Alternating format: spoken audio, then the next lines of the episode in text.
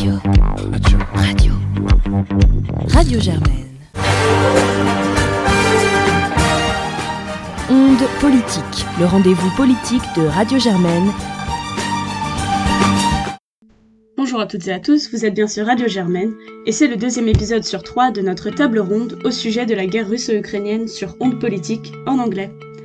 On y revient sur le contexte de la guerre, sa médiatisation et notamment le succès de la propagande ukrainienne anti-russe sur les réseaux sociaux occidentaux. Vous y découvrirez pourquoi Valentin pense qu'au fond, Poutine aide à la construction de la nation ukrainienne. Hello and welcome to the second episode of our Ukrainian series on Radio Germaine.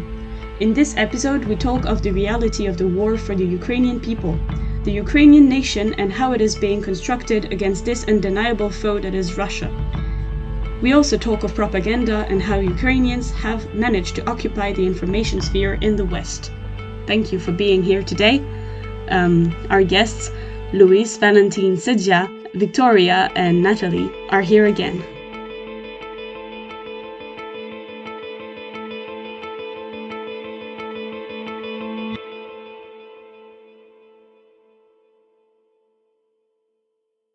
Багатоповерхівка. Шукати укриття на останніх поверхах будинку найбільш небезпечно. Підвал – це не бомбосховище. Залишатися на першому, третьому поверхах теж ризиковано. Квартири можуть постраждати під час вуличних боїв. Чуєте переривчасту сирену? Увімкніть радіо чи телебачення. Звук сирени безперервний. Негайно шукайте укриття.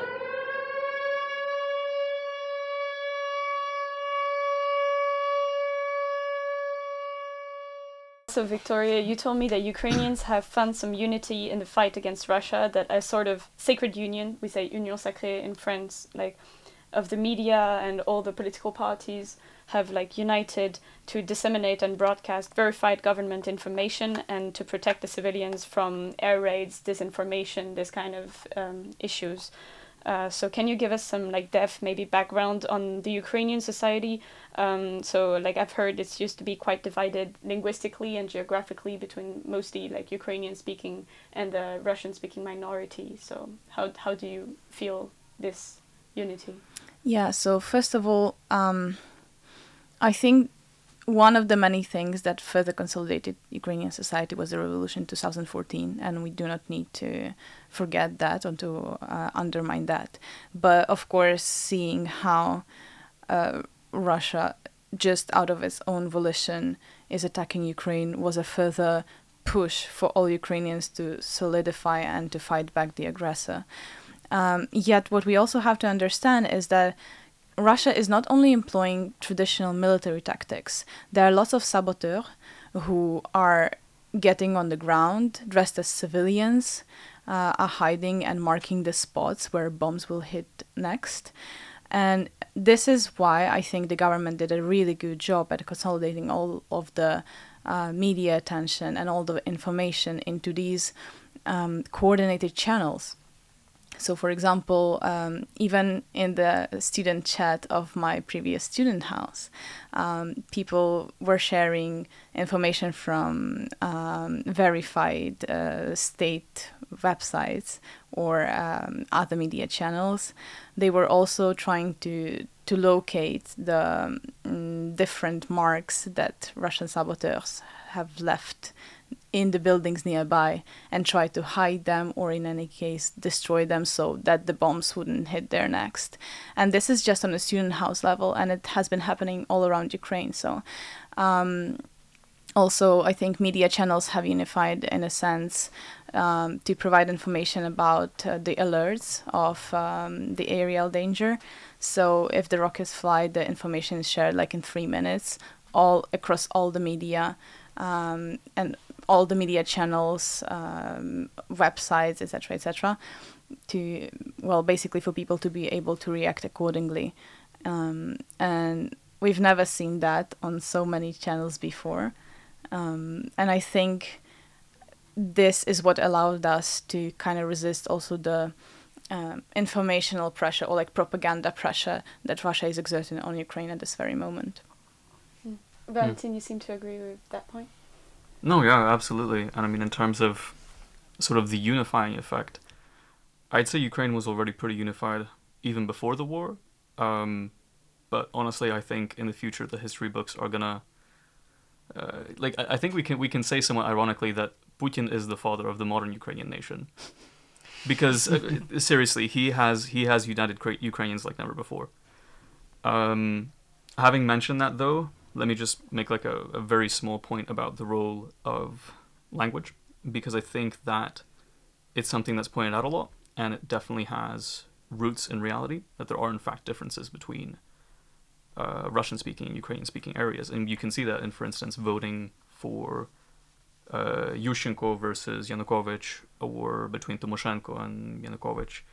But then people often forget to show the map of the voting for Zelensky or something like that, whereby every single region, except for my home region, actually, Lviv, every region in Ukraine voted for Zelensky, right? So it's played up a little bit, and diversity in Ukraine is treated as somehow being different from diversity elsewhere, and it's kind of like it's not. Diversity is diversity. It's just it's really not that big an issue.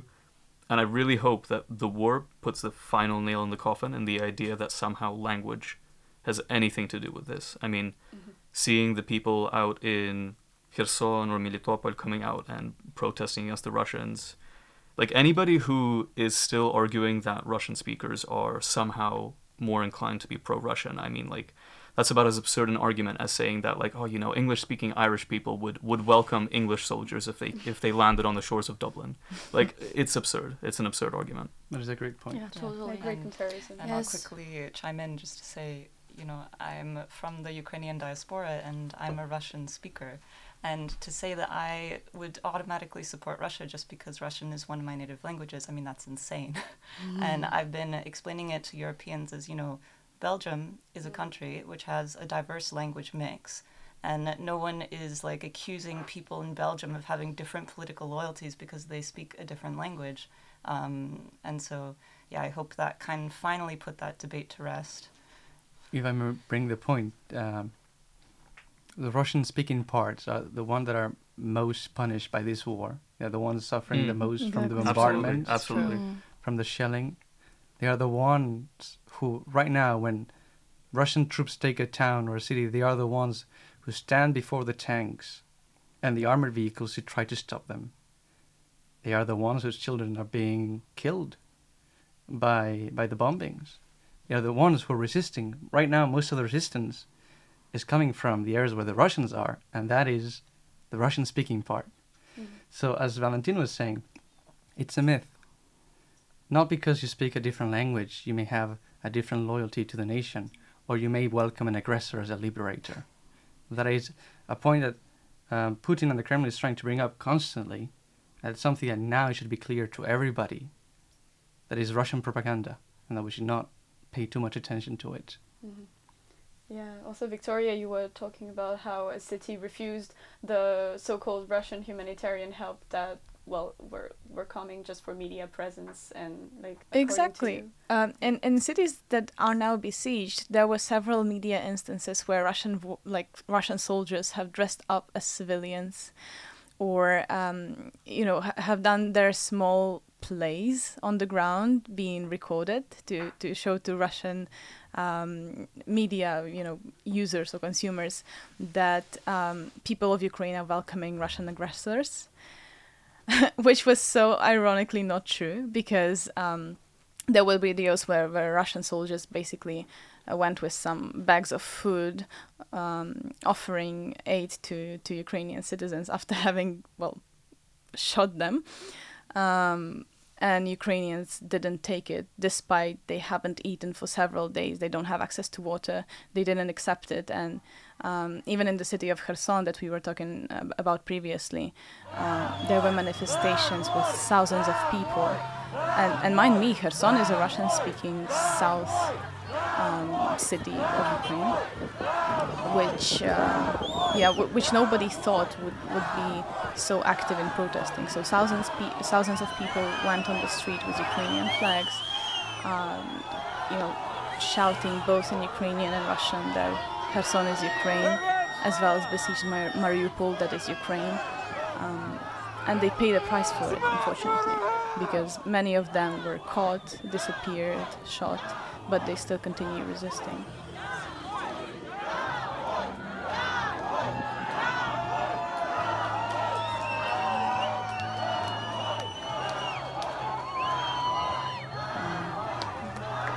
Also listening to the news earlier about the siege of Mariupol. So we've heard, for example, that Elon Musk has sent some Starlink help so they can reestablish telecommunications because, from what I've heard on the BBC, for example, as soon as the phone network was reestablished, it will be bombed again. So they will do that. It was kind of a circle every time. There's that, and there's also the feeling probably of the people living there. I heard 300,000 civilians still there, waking up and having no water in the tap, nor more food, because that's what a siege is. Finally, Starlink, Elon Musk's app, that is the number one downloaded app in Ukraine right now. So thank you, Elon Musk. But yes, in Mariupol, actually, there were, as far as I remember, 500,000 people. And all of them are still besieged. Nobody hears almost anything from Mariupol because they have cut all the access to information to people, and almost nobody has been able to run away from the city. And the most tragic or the most bewildering thing is that they do this coordinated policy of exterminating people right now. So there was the story of Mariupol theater where thousands of civilians were hiding, and they put in capital letters on the street that children are here. Yes, yeah. In Russian language, so that people won't understand. And that's where they aimed, and that's what they bombed. But still, as we hear from the messages, Mariupol continues to be Ukrainian and not giving up. Okay. Since the topic of bombing the theater in Mariupol has brought up, and just to add an analytical perspective to this, because people may think that it is pro-Ukrainian propaganda, but no, it is very likely that the Russian government has opted for a strategy that consists on bombing and massacring civilians, in causing widespread terror. From the perspective of international security studies, there are two ways in which, by using military force, we can compel a government to surrender. We all know that Putin's first objective was to take out Kiev in a quick military operation of just a few days. It has failed. And it's taken more days. So defeating the second option was to defeat the Ukrainian military conventionally, so as to disarm the Ukrainian government and force capitulation without hurting civilians. The next plan is just to occupy Ukraine, but because casualties are so high and the Kremlin is still trying to protect its population from the horrors of this war, they just don't have the military muscle to do that. So the strategy is to cause widespread terror among the civilians and present the government of Ukraine with a choice. You can continue resisting, because they can continue resisting with their sheer strength and also with the help of the West. You can continue resisting, but the price that you'll have to pay is tens of thousands of dead people, of civilians. It is emotional blackmail. When we discuss the use of military force, as I was saying, there are two options to force a government to surrender. One is to target their military facilities and military equipment, disarm them, they've lost, they have to give up. And that is often, studies show, often the best and most effective way of imposing your terms on an enemy. But since that is not possible, the Russians are left with either defeat and retreat or imposing sheer violence and suffering on the civilian population. Mm-hmm. So Natalie, you mentioned you studied Slavic studies and geopolitics in your undergrad, and that you were in depth in following the situation as it unfolded. Do you want to give us some perspective on the status of the war, how it was like a cold conflict in big brackets, of course, since 2014, and why it suddenly woke up? Sure. Something for example, I'll say quite embarrassing about my thesis. I have a sentence in it in which I said that Russia was intentionally keeping the conflict as sort of a frozen conflict because it would be an international disaster if they made it a quote-unquote real war. So I look back on that and I have a lot of feelings about how naive perhaps I was when I wrote it in 2019. But essentially, this is part of a larger pattern. This is not the first time that Russia has invaded another country. This has happened in Georgia. It happened with Crimea. It happened in, the two occupied regions. Chechnya. And Chechnya, of course. Mm. And so in a sense, it's not. It's never been a large-scale war. It's been more what Putin calls a special military operation. Regardless, for example, the invasion of Crimea was very popular among the Russian population. It led to a rally around the flag effect. A lot of people observing from the West see it as this colossal mistake. They think, oh, that got Russia so isolated from the Western community, the Western society at large. In fact, for Putin, it was a success. It was very popular, and it distracted from domestic problems. He framed it as, protecting Russian speakers, and he was able to annex Crimea very quickly. And there was international backlash, sure, but not enough to really deter him from continuing. And then in the conflicts in Donetsk and Lugansk, it was little green men.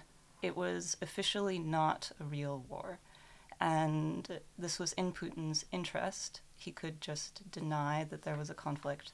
But since 2014, there has been an ongoing invasion, an ongoing occupation of these territories. Some of you may be familiar with the term astroturfing.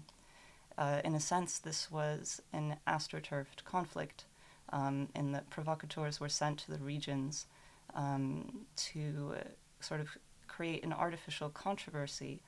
And it's been a way to impoverish Ukraine and keep it in a state of permanent warfare, a state of permanently having to expend its resources on this expensive and draining conflict, which is easier for Russia to uphold than it is for Ukraine, which has less resources. Mm-hmm. Yeah. Anybody has anything to add on that? Okay. Oh, no, I was just going to say is something that I'd add to that is the funny thing is, well, morbidly funny, that Putin may very well have gotten away with it had he just stuck to Crimea. Yeah, definitely. I think he would have, in fact. Yeah. The trouble for him began when he decided to go for Donbass as well. Yeah. Mm-hmm. But also, it hasn't been enough. I think the response... The moderate response, overly calculated response that Western states have provided, as to any other intervention of Russia, may I add, has been something that left him feeling not punished or impunishable, mm-hmm. yeah. or overly powerful, thinking, because I think something that some of the analytics do not understand is that even in terms of rationale, thinking in terms of Western countries and in terms of Russia has been different. And it is very likely that for Russia, the portrayal of moderate sanctions against what he has done in Ukraine has been more of an incentive that the West is weak in its unity. It's Definitely. Not ready to punish him for actions that are not supposed to be accepted.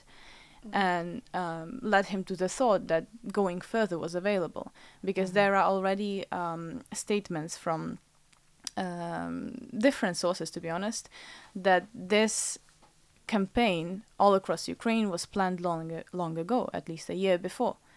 So, while this has not been enough, now is the time to do everything one could do as a state mm-hmm. to actually protect any other country from this fate that Ukraine now is. Yeah. Actually, about sanctions, I have a question specifically targeted for you, Louise. So Ukraine is currently asking for Europe's help in closing the airspace from Russian Air Force's raid. How do you analyze this? Do you think there's a chance Europe might be convinced to do it? For example, we've seen very powerful communication methods from Ukraine with a propaganda video of Paris being bombed, for example, which for me on the French Twitter trended for quite some time, honestly, because it's quite striking. I mean, you can hear the woman speaking in French and saying, oh my God, and there's a bomb dropping on the Opéra Garnier. I think you can find it quite easily for our listeners. So what do you think about this? As a European, of course. Yes, first of all, I will acknowledge and take my hat off for the Ukrainians. They've conducted a superb information and propaganda campaign. I think they're winning against Russia in the information theater and in the battle of our hearts and minds by a landslide. And at least in Europe, because we're talking in Europe and internationally. Yeah, the Western world. And yeah. We're going to come back, of course, later for Sidja about China, maybe. I was reading that in Japan. Japan, who has been a very peaceful country ever since the Second World War, for whom the pacifism is enshrined in the constitution after the Second World War. Mm-hmm. A country that has struggled for many decades to try to change the constitution to allow for some Japanese troops to be sent abroad in peacekeeping missions, something that is very common for any state. This Japan has now a population for which 80% back the current sanctions and want more sanctions imposed on Russia. So I think that the information campaign has been very successful everywhere. And I agree with Victoria. Even Switzerland has imposed some sanctions. Just to come back on these. I mean, neutral Switzerland and neutral Sweden have both imposed sanctions. Well, Sweden within the EU, but neutral Switzerland is imposing the EU sanctions. Japan is as well, as I was saying. Singapore, and then some countries like so many countries are doing it. Not all of them, but a large number of countries. Of course, they managed to convince most of the world in the UN General Assembly vote that Russia is an aggressor and is not a defender, and that this war is illegal because that's what it is. But going to the point of the West deterring Russian actions in Ukraine, yes, indeed, Russia could have gotten away very easily with just Crimea. At the time, the Ukrainian state was weak. They managed to beat everybody in the information campaign. They took Crimea without firing a shot through unconventional means, but also relying on conventional means, using their military in an unconventional way. And then... Yeah. If I may add, on the Donbass, their strategy was to create a frozen conflict. They failed to do it. That's why in 2015 they had to intervene militarily. And they've kept the conflict ongoing for a long time. Yes, but the West has until now failed to deter Russia to continue its pattern of aggressions. And that's why we are in this situation. Okay, I was just going to quickly add about the war in the Donbass. My specialty is more on the politics of language and identity.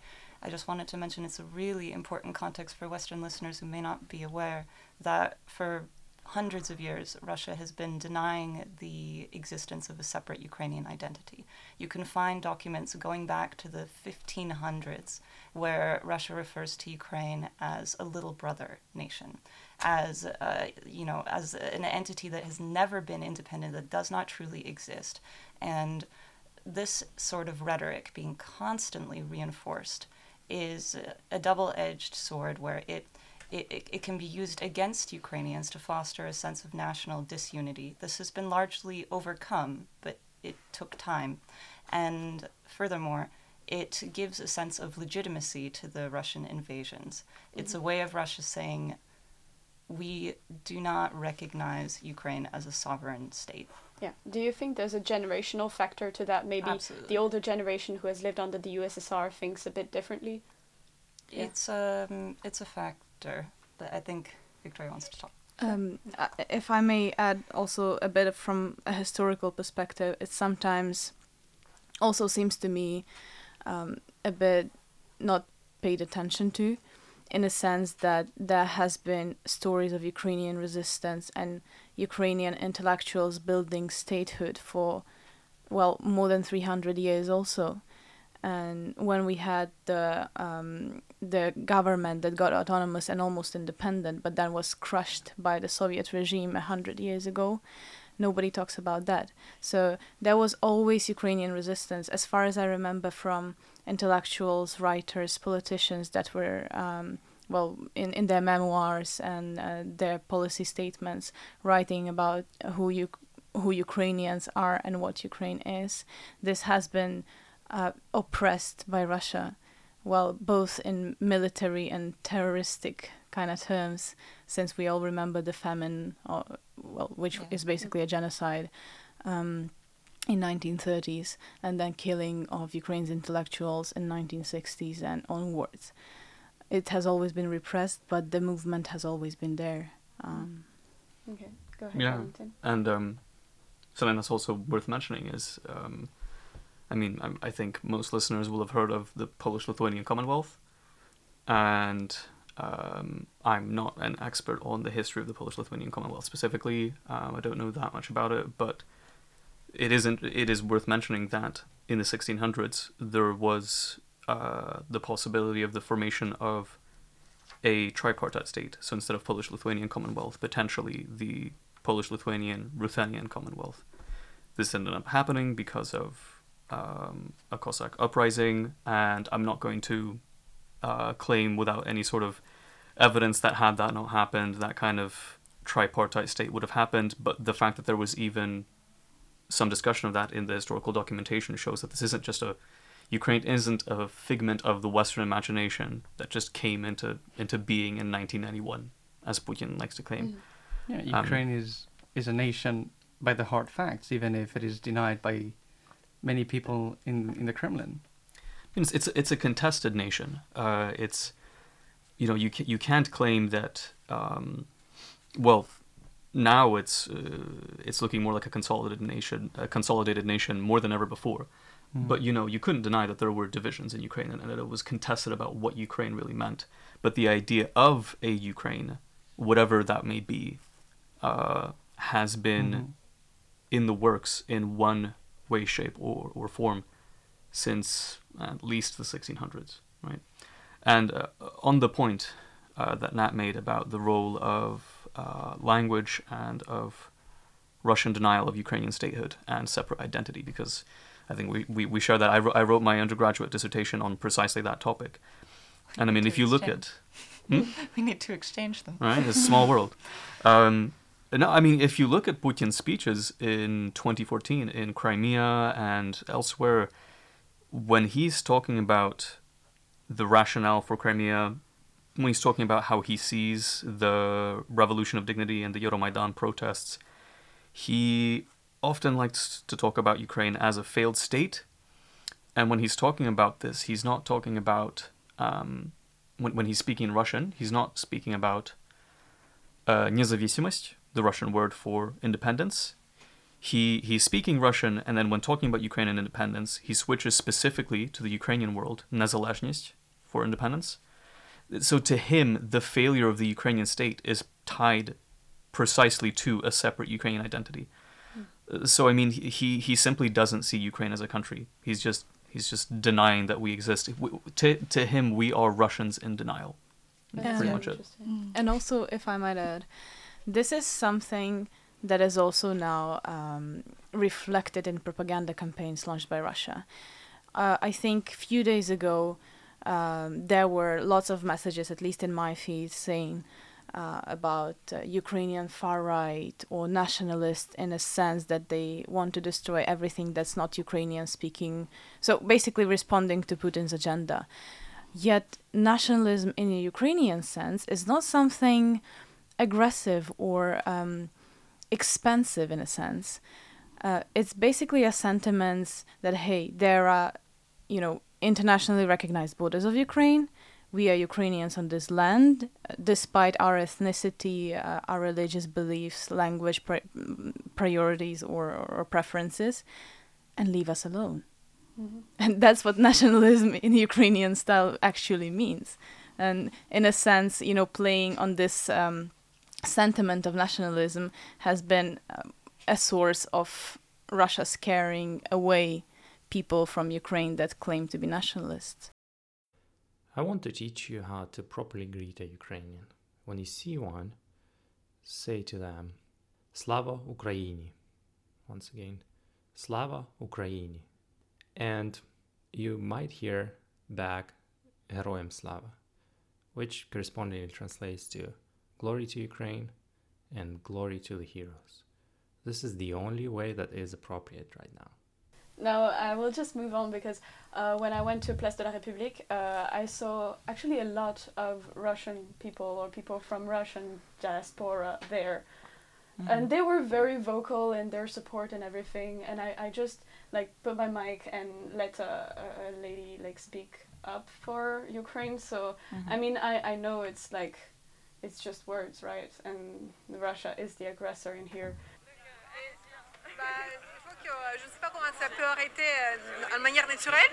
C'est presque pas possible parce que les Russes, ils veulent aller jusqu'à quoi. Voilà, je ne sais pas. Il faut que tous les oligarques, la police, les militaires soient contre Poutine. Ou peut-être il faut qu'on le tue un jour parce que c'est pas possible de le faire autrement. Voilà. Vous habitez en France depuis longtemps? Depuis 6 ans. D'accord. Merci beaucoup, madame. Je vous en prie. C'est bon pour moi. Okay. I wanted to ask you what you think of that comment that oligarchs and Putin himself are the problem, and that actually most people, if they were presented with options, would think differently. I know this is going to invite a lot of reactions. That's so going to be fun. Go ahead. Yeah. Maybe Natalie and Sidja, because we haven't heard you much, and then of course we'll come back to you guys. Yeah, sure. The concept that that ordinary Russians are not in support of the invasion, that's a bit tricky. Let's take the Levada Center. They are the most reliable and independent source of opinion polling in Russia. Levada Center has been showing that Putin's popularity has been consistently high throughout his presidency. And it's not just artificial support. He has genuine support from the Russian people. It's also really important to understand that a lot of Russians are apolitical, right? There's a lot of people who are completely disengaged from the news. From my friends in Russia, from what I've talked to, from what I've understood, there are people who are barely aware that there's a war going on right now. The narrative in Russia currently is very much, the sanctions are happening because the West hates us, because the whole world is against us.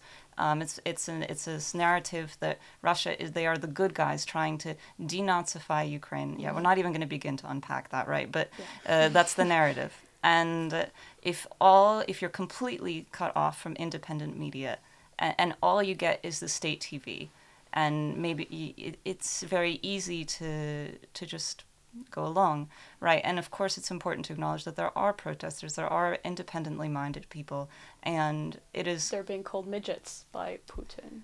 The flies, out of the country. I watched that video as well. Yeah. I definitely heard that as midgets at first, and I was very confused. Oh yeah, no, it's a fly. Yeah. I do think it's also important to acknowledge that the type of Russian to move abroad is going to be a lot more likely to be anti-Putin. Mm-hmm. So definitely don't go be mean to random Russians you know. That's not going to end the war. But this narrative that, everyone in Russia is actually against the war and it's just the elites, there's more nuance. Mm-hmm. So yeah, go ahead maybe about the One Media thing. If you feel comfortable with it, of course. Because I've seen actually an Asian Boss interview, I don't know if you've seen it on YouTube, of a random person like going there and asking people in the streets in China, in Chinese of course, what they think about the events. Well, I think, I don't think that we should have more nuanced position on how the population think in a country when there is no independent journalism. Yeah. And many of them, because of this, they're not political at all because they know that they're not politicized, because they know that there's no use of it. Mm-hmm. In China, for instance, we don't vote, and so we don't have the chance of thinking about how politics are and for what they're doing. As we do regularly in France, we have to think about, who will be the next president? When we don't have this ambience, let's say, the society is not ready, let's say, to have a very people don't have this occasion, and they are not really ready when there is a major political situation that is happening in the world. And well, like I think that my like they're all following, well, they're like in China they are following the major just information of what the state is published. Yeah. This is it for our second episode, and I will leave you with a conclusion word from Louise and the Ukrainian anthem sung beautifully. Thank you for listening to Radio Germaine, and see you very soon. The last episode will be published on Friday. My concluding words will just reinforce what my friends here have said. This war will go for long, unfortunately. And the worst for the people of Ukraine is probably yet to come. This war... yes, it's probably yet to come, unfortunately. This war has changed the world a lot, mm-hmm. and repercussions are immense. People don't say it, but this war has changed the world more than COVID has in 2 years. And that is why, as it's been said, we cannot give up. We cannot let ourselves get distracted. I encourage everybody listening to get verified information from reliable sources to follow the conflict, to continue being engaged and donating and getting your friends, your family, your co-workers to get engaged as well and to donate, because the effort has to last. You have to continue pressuring your government to do more, to support Ukraine and its people. And essentially is to not give up, because Ukrainians are fighting and they will be fighting for a long time, and they still need our support.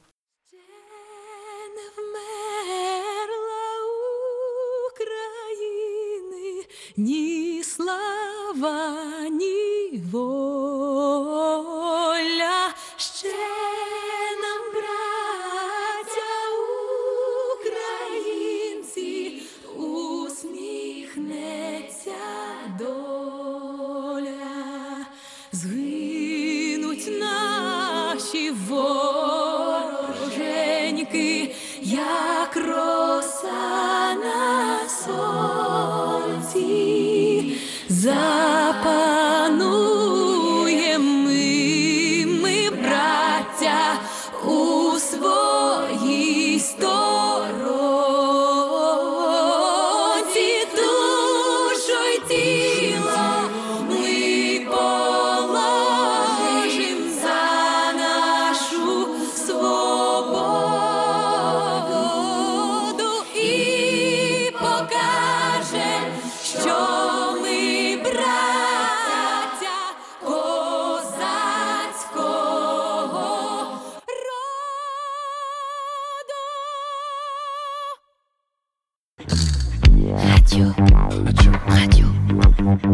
Radio Germaine.